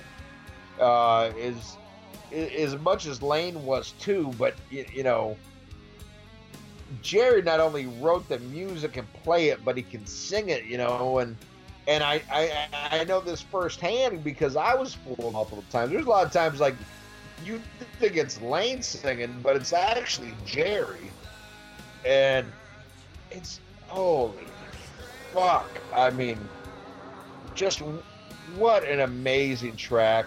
Uh, deserves to be a title track. Again, not my favorite, but holy fuck! I mean, this is just a band on fire. I mean, this is the eighth song on this album, uh, and, and not a loser yet. You know, there's nothing like okay, you know, okay, there's the radio song or here's the filler.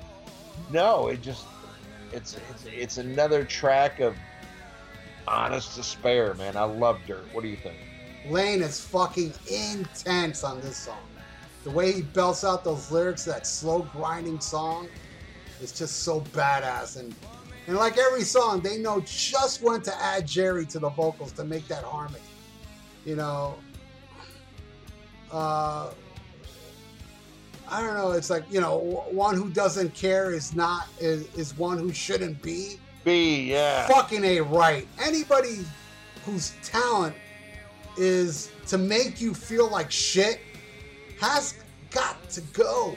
You know, I hope one day I am never in that position again.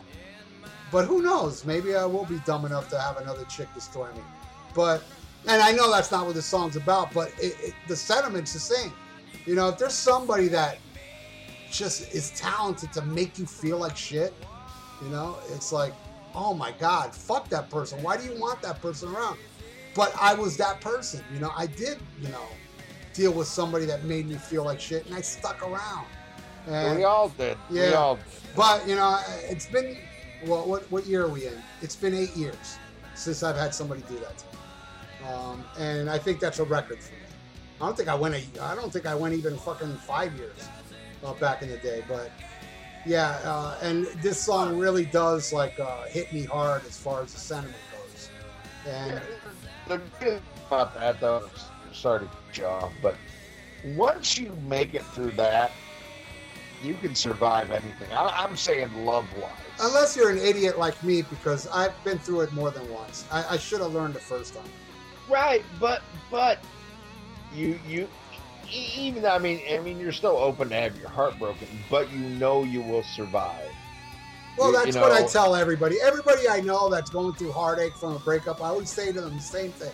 I say, hey, Remember that person that broke your heart in high school?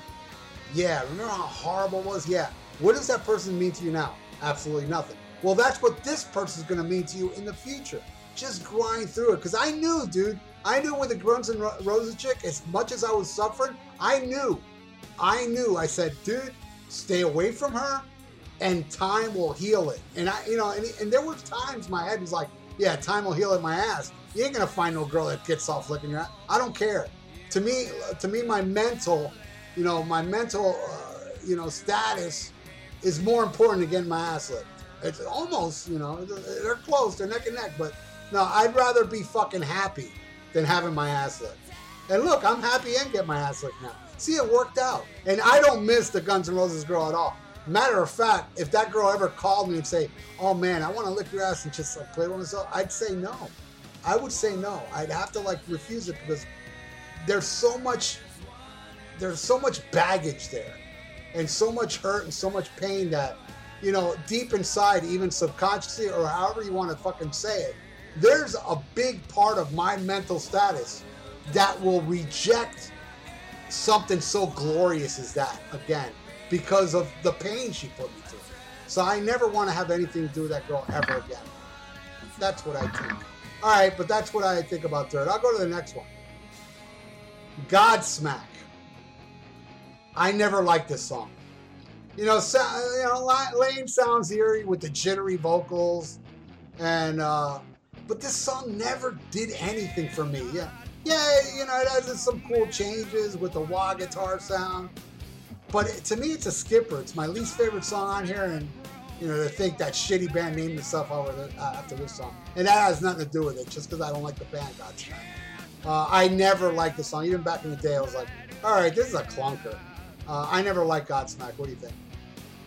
Well, I got to disagree with you there, man. I love this one, and I love the the chaotic nature of the song. And yeah, I fucking hate Godsmack too. But uh, man, that wah guitar, the what in God's name have you done?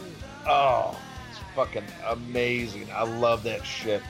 I love how it ends with, uh, you know, for those who don't know, the Iron Gland. Uh, the appearance by Tom Araya, making fun of Iron Man. Uh, I love this fucking song. Um, and and again, it's, it's it's a song. You know, he's uh, this dude is addicted to smack, and I'm I'm very thankful. I, I did heroin once on accident, and uh, I got lie and say it wasn't fun, but at the same time, you know, I wasn't planning on it. I didn't know I took heroin, and uh, you know everything that I know about it man, I would never advise anybody to do that shit. If Lemmy says, uh, excuse me, if Lemmy says don't do it, don't fucking do it. All right, Ian, why don't you take the next song, Hate to Feel? Oh, Hate to Feel. Holy shit. Uh, now, now, uh, Junkhead is definitely my favorite song. And now this one is tied with another one for my second favorite. Oh my God, hate the feel. Uh, all this time I swore I'd never be like my old man. Oh, what the hey, it's time to face exactly who I am. Oh my God, is this a fucking powerful song? Uh, and this talks about a lot of things. It talks about like uh, addiction through generations and uh, and how you try to escape shit, but sometimes you become what you hate. And uh, oh man, just uh, really powerful one from the heart, and you feel it when you listen to it. Nothing fake about this shit. Uh, oh, I, I would still have to say tied for my second favorite. I love this song. Oh man, yeah, no, no, not not the one that I, I was saying that's very close to Junkhead, but fuck, what a song! What a song! What the fuck will it take? Drown myself in my wake. New Orleans, gotta get Pincushion, medicine. Ian, please turn off that CD, bro. Okay, bye. I want to fucking do this without the music. I'm gonna put the music in the background anyway. Okay, my bad. Jesus Christ. All right, Doom as fuck. I can't say it enough. These harmonies are God. I guess they got labeled grunge because it's really dark. Nothing pretty here. No razzmatazz. Ain't nobody gonna step outside. There ain't no unskinny bop. More like desperation in the darkest fucking existence. I can see why the, the, the hair farmers would hate a song like this. Because ain't nothing but a dark time going on here, man. Fucking, oh my, this, see, this is the future right here. This right here, I mean, it's just too bad that, uh, right. you know, there weren't more bands doing something original like this to keep the metal flowing through the 90s. because you got to blame the media 100%. You know, the media for not labeling this metal.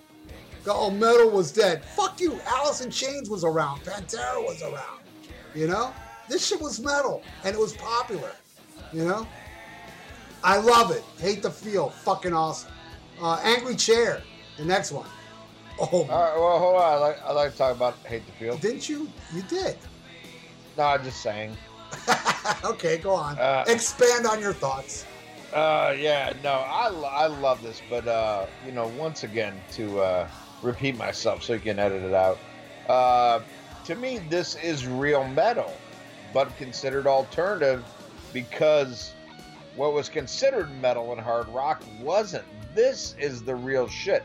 This has much more akin to Black Sabbath, uh, you know, Deep Purple, Led Zeppelin, and you know, even even Maiden and Priest than what fucking Steelheart, Roxy Blue, and fucking Slaughter did.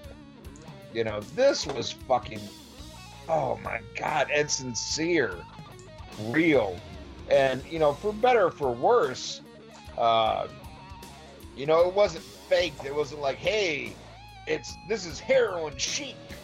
You know, we're we're talking about drugs because it's cool. No, they're, they're talking about drugs because they're all fucked up.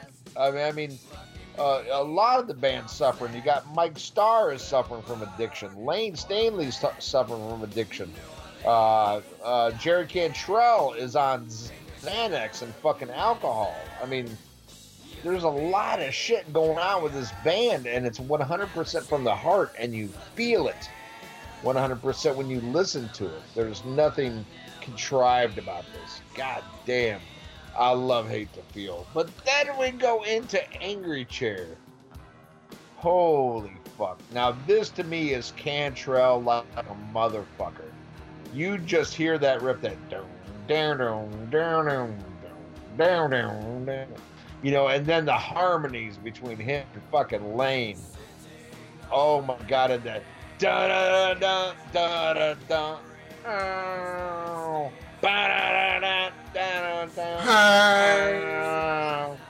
Oh, and, you know, and the start stop and the way it kicks in. Oh, what a fucking classic. And and what a breath of fresh air.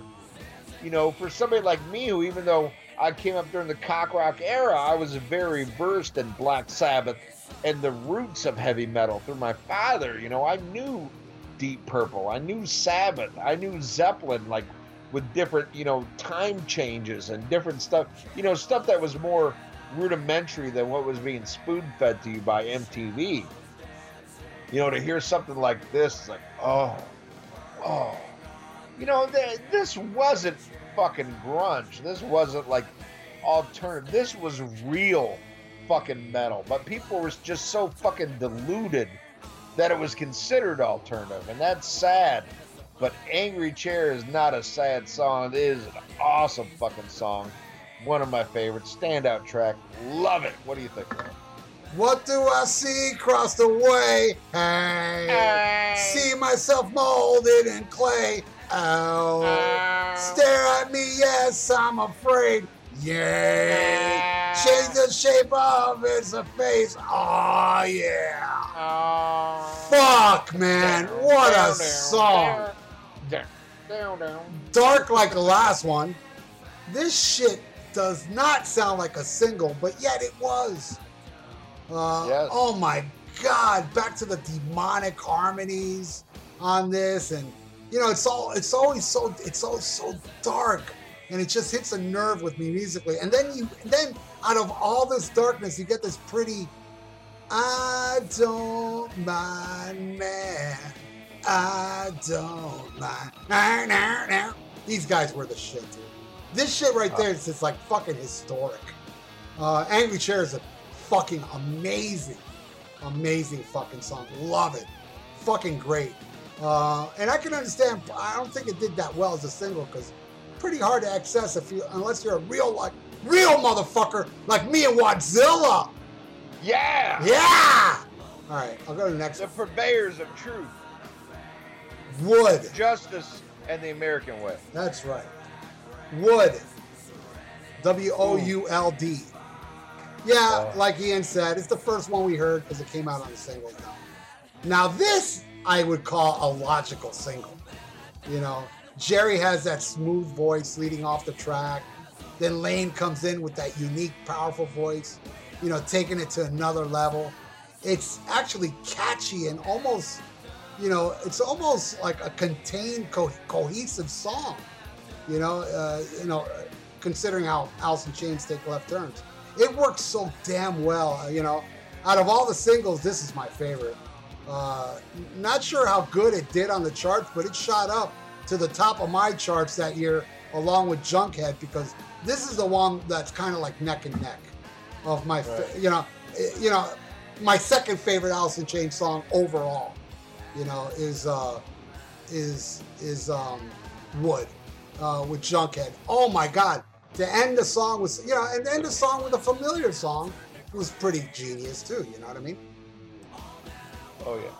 you know but god i i love love love this fucking song you know it's just it's just so good you know it's i don't know i can't express this uh, you know you know another song that you know is not on the album that i would say it's probably like my third favorite alice in chains song is uh nutshell Oh, off of uh, Jar of Flies. oh man that song dude And that's uh, every time they play that now, they dedicate it to Layne Staley and Mike Starr. nice Every every time, and it's it's part of every Alice in Chains show. And and Jerry always does an intro and uh, and dedicates that to the the fallen members of Alice in Chains. there's something about nutshell too you know it's like Yeah. and that, that Oh. fucking album you know how it's kind of like you know Oh, a, a fucking great album. Yeah, it's another Uh, side of Alice in Chains. Kind of Oh, like, yeah, kind of like Sap.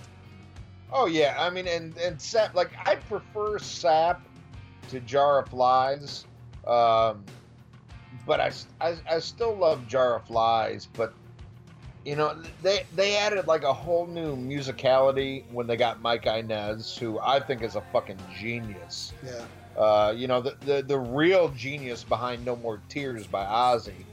Even though you know Geezer gets the credit, Mike Inez is the guy who wrote that bass line yeah, and added all this shit. But I don't want to take anything away from Mike Starr, uh, who I think was a very important member of Alice in Chains. And I feel so bad, man, you know, because I'm one of those, you know, I like a train wreck just like anybody else. And when he's on ce- celebrity rehab and all this shit, you see this shit, and it's fucked up because it is almost like entertainment value, but this is that guy's life, man. I mean, this this is a guy. I see Mike Starr like fucking Steven Adler, but Steven Adler's still with us. You know, this is a guy who contributed, but his just you know his disease and his progression in the band made him the most expendable.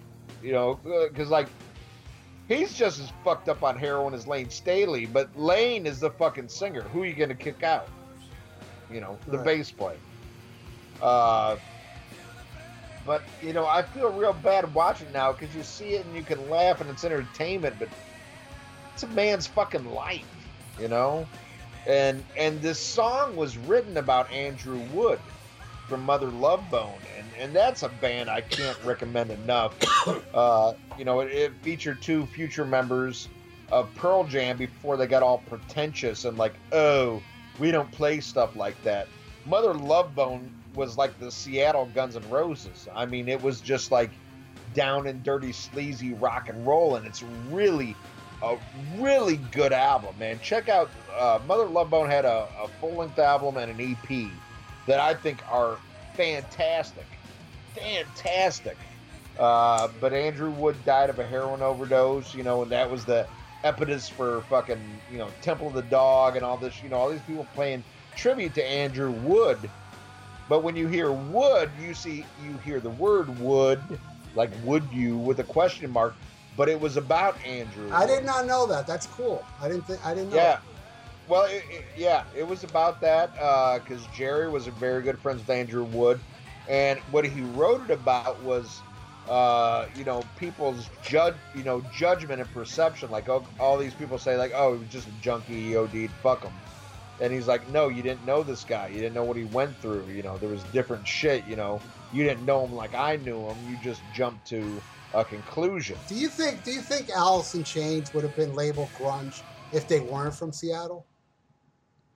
Um, Maybe that had a lot to do with it. I well, it- it definitely didn't hurt that You know, from- look at it this way. Imagine if Queensryche released Empire and it was their first album during the grunge era.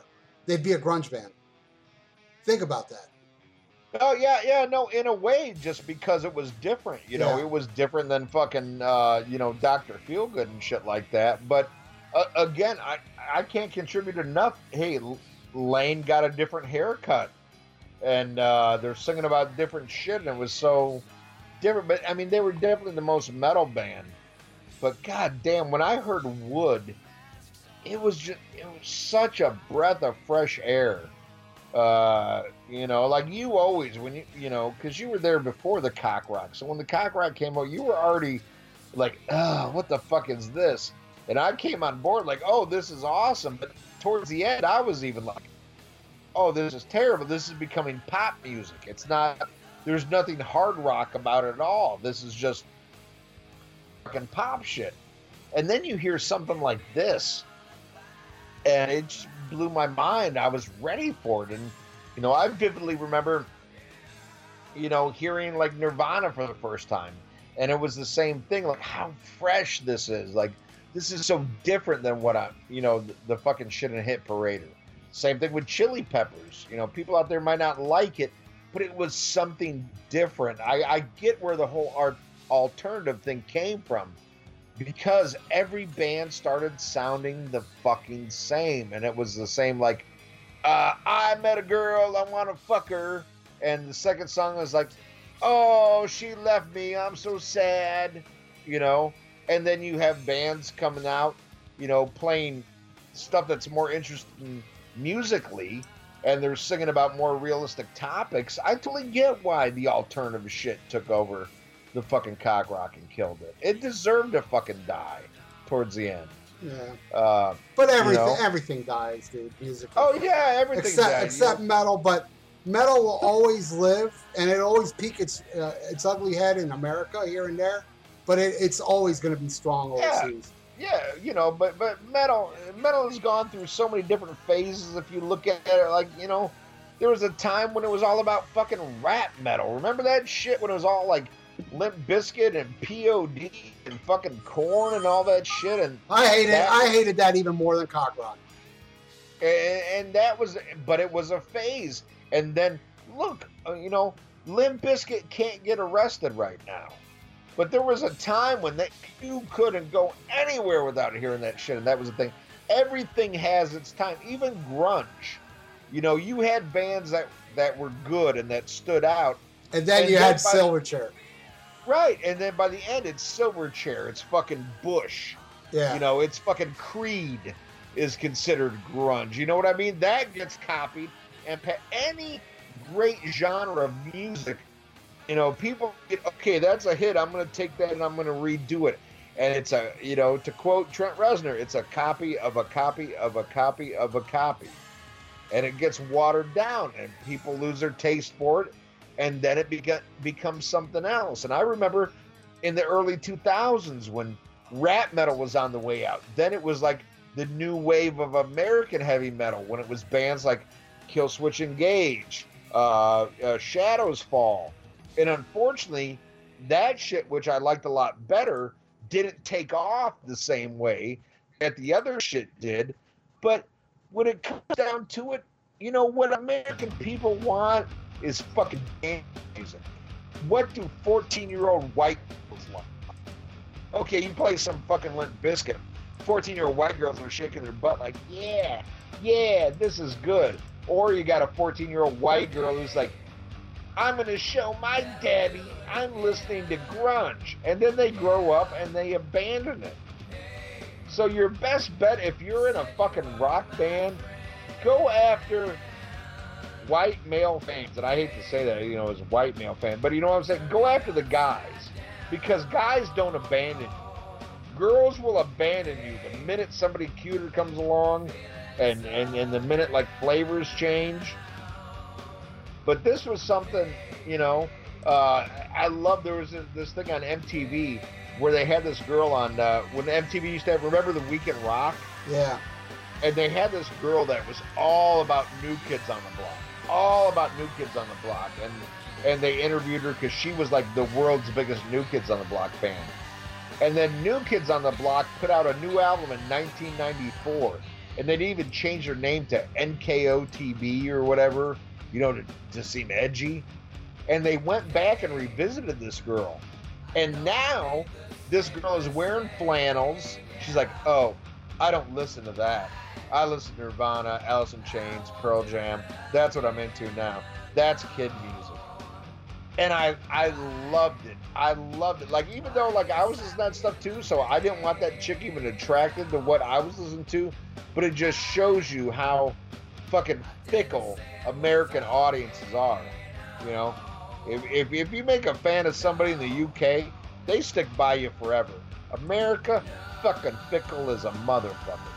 It's whatever's trending right now. One week it's fucking Kim Kardashian, the next week it's Kylie Jenner. You know, a whole new generation of fucking plastic people takes over. But this music stands the fucking test of time. So that's when, you know, it might have been considered grunge at the time, but metal fans still love this because it has the backbone, it has the integrity that true metal fans know this is metal music. This isn't fucking grunge. This isn't a fad. This was a metal band in the early 90s. I fucking love it. Hell yeah! That did you talk? Did you talked about? Yeah, you did talk about. All right, so Ian, uh, give us the four one one on this album. All right. Well, this album was released September 29th, 1992. And for those of you like, oh, really? Or paying attention, yeah, Would was released in June. So that was like the first one, but the, the full album didn't come out till 9th September of 1992. Went on to sell 4 million copies in the U.S. alone. Nice. And 5 million worldwide, the highest selling uh, Alice in Chains album. Uh, produced uh, by Dave Jerden.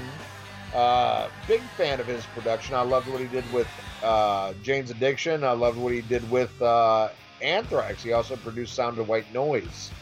Uh, I believe Toby Wright was the engineer on this one. I could be wrong. I think, I think, uh, and I love. Don't get me wrong. I love Sound of White Noise, but I think the guitars could have been a little heavier on that album. On that one or this one? No, I'm talking about uh, uh Sound of White Noise. Sound of White Noise. Yeah. yeah. All righty. Well, uh, since we've done that, now it's time to go into oh, pick of the week. Pick of the week. All right, go ahead. I don't have one. All right.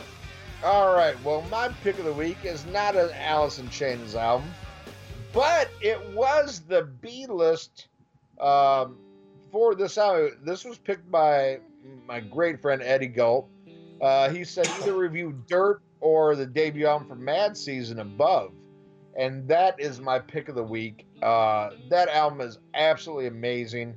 It's uh, Layne on vocals, Mike McCready from uh, Pearl Jam uh, the drummer from Screaming Trees.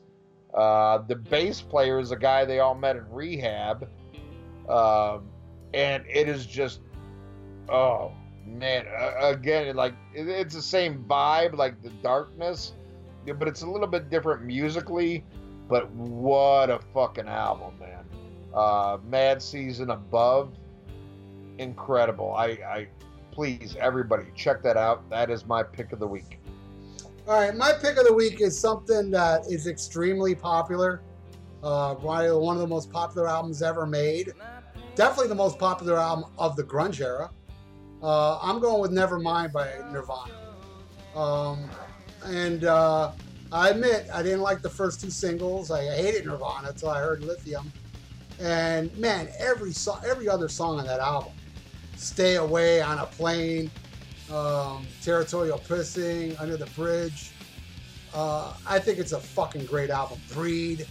Um, I absolutely love uh, Nevermind. I heard um, on a plain the other day on my shuffle, and I was like, dude, this is great, great pop music. You know? I've never heard it all the way through. really? Are you kidding me? To, to this, I never bought Nevermind, uh, just because it was everywhere. Well, not, It yeah, was there's a lot, everywhere. well, there's a lot of songs on there you don't hear it. But but there, there was a song, uh, I forget. I think it's the last song on the album. Yeah, uh, Under a Bridge.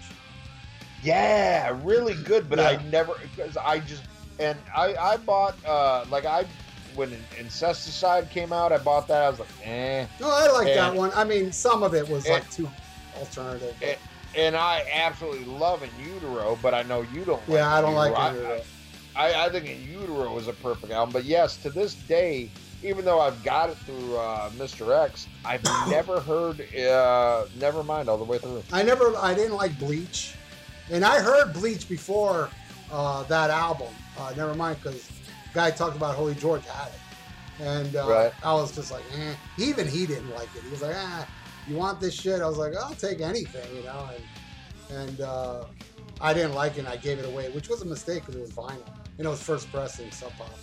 But um, what do you call? Uh, Nevermind is like dude, it's a perfect blend of like punk rock and power pop.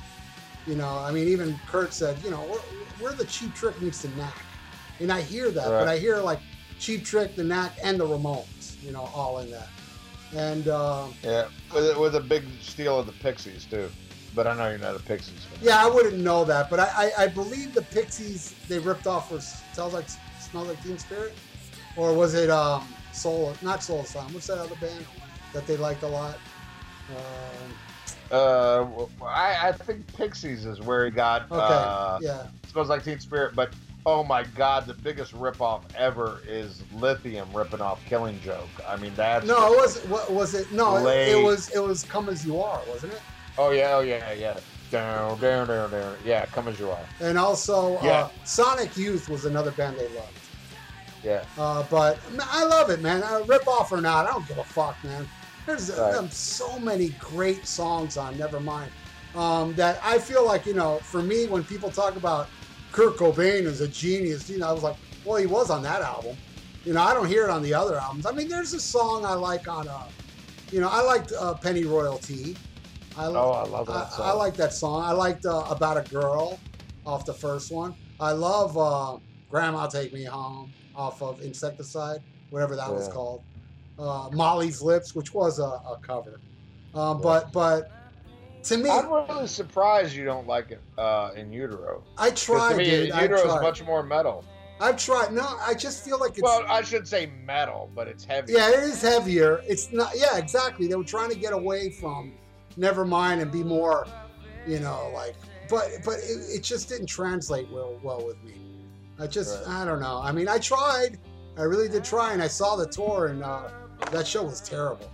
But um, yeah, that, that like when I left that show. By the way, when I left the show, uh, Kurt Cobain was doing this thing on his guitar, like like feedback for so long.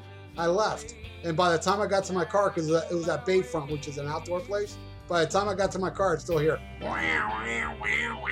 I was like, Jesus Christ, it's still going on. I, I, I was very disappointed when the only time I ever saw Nirvana.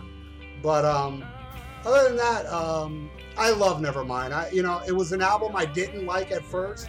I wasn't, you know, I didn't get swept away with, you know, the big hoopla about "Smell Like Teen Spirit." I was like, I don't see what's so original about this song. I don't get it. Then I heard "Come as You Are" and I hated it even more. I even hate that song more than that song. I was like, oh my god, this band is terrible. And I'll never forget. It was uh, when I went to go see uh, Guns N' Roses and Metallica up in Orlando during Hurricane Andrew. Is when I first saw Lithium in the hotel room uh, on MTV, and I was like, hey, now this is this song's pretty good. And then the more I listened to it, I was like, oh fuck, let me go get this album. Okay, and so who's fan of the week? Okay, fan of the, week this week. Very, very special. And I got a feeling he bought an episode last year, uh, but I can't remember. So I'm going to tell the same story again. This is Mr. Ed Galt who paid for this. And uh, when I first moved to Florida, I went there, no friends, no family, just moved there with an ex girlfriend and my best friend uh, shortly thereafter to join me.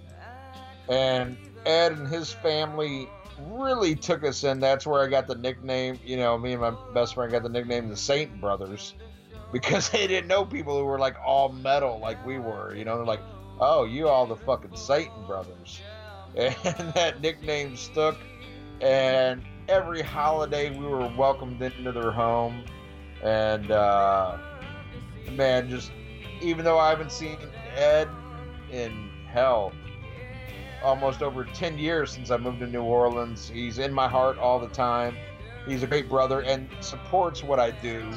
And, and that means so much that somebody, I mean, you know how it is, Ralph. And in real life, it's hard to get people you really know to, to listen to what we do, our radio shows, our podcasts. And he does it, man. And, and, uh, and, and that means a lot, you know, that, uh, you know, even though he does, he doesn't see us as a, you know, I'm just still Ian to him. He loves what we fucking do. That means the world. And I don't think he's going to the expo, but still, just to show his support, he donated and picked this awesome album to review. So thank you so much, brother Edward. And also, he is on record with Guinness is having the largest cock for a for a Caucasian. Oh man, that's wild. wild. That's a, yeah, yeah. He is known as the tripod. Hmm. Uh, you know, and, and his kids are of age, so I can say this now. Yes, he has a legendary fucking cock for a skinny white boy. Uh, so hats off to you, brother. Way to go. All right, that's awesome, dude. None of my friends ever paid for anything. All right. Well, speaking of people who don't pay for anything, let's go to the plugs. Earpillar, the podcasting and interview news site. To keep up with your favorite bands or artists and the podcasts or interviews where they appear, go to earpillar.com to find out what we're all about. Listen to The Rock Show with Gully and Joe. Go to all the W's, Gully, G U L L Y A N D J O A dot UK, 8 p.m. UK time, 3 p.m. Eastern. The Rock Show with Gully and Joe. Listen to it, don't be a cunt. Hey, rock music fans. This is Terrence Reardon of the Terrence Reardon and Friends Audiovisual Podcast. Join yours truly as I look every week at a different classic rock or metal album that had a major impact on my life, and I'm usually joined by a friend or two or ten, and we talk about nothing but great classic rock and metal. And there's no country or Sammy Hagar or rap on the fucking show. That shit is frowned upon with yours truly. So if you want a great classic rock audiovisual podcast, tune on in to the Terrence Reardon and Friends audiovisual podcast. New episodes every Monday exclusively on YouTube. Are you ready for the hottest new podcast out there? Check out the Vieira Vault, featuring none other than Dr. Fuck Ralph Vieira. You will hear personal stories and personal songs from the vault. There ain't nothing else like it. The one, the only, the original Vieira Vault on Podbean, Stitcher.com, and iTunes. Spreaker. God damn it.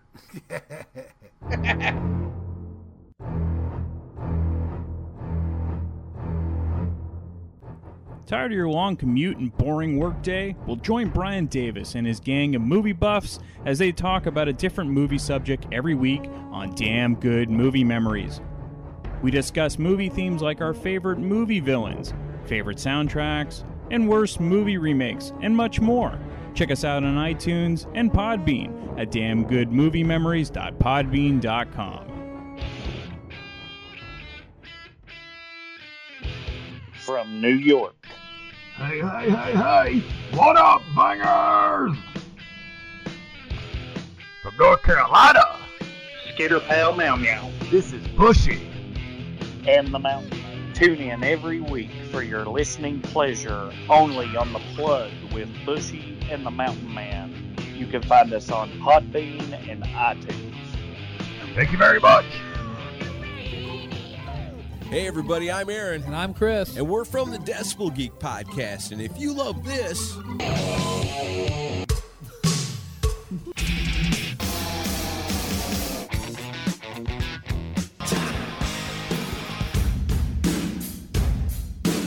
Then you'll love us. That's right, brand new episode every single Monday. You can find us on iTunes and at decibelgeek.com. And the best thing is, it's rock and roll and it's always free. This is Ian Wadley, Wadzilla from Wadzilla's World. Do you want to hear the greatest, most eclectic show on the internet?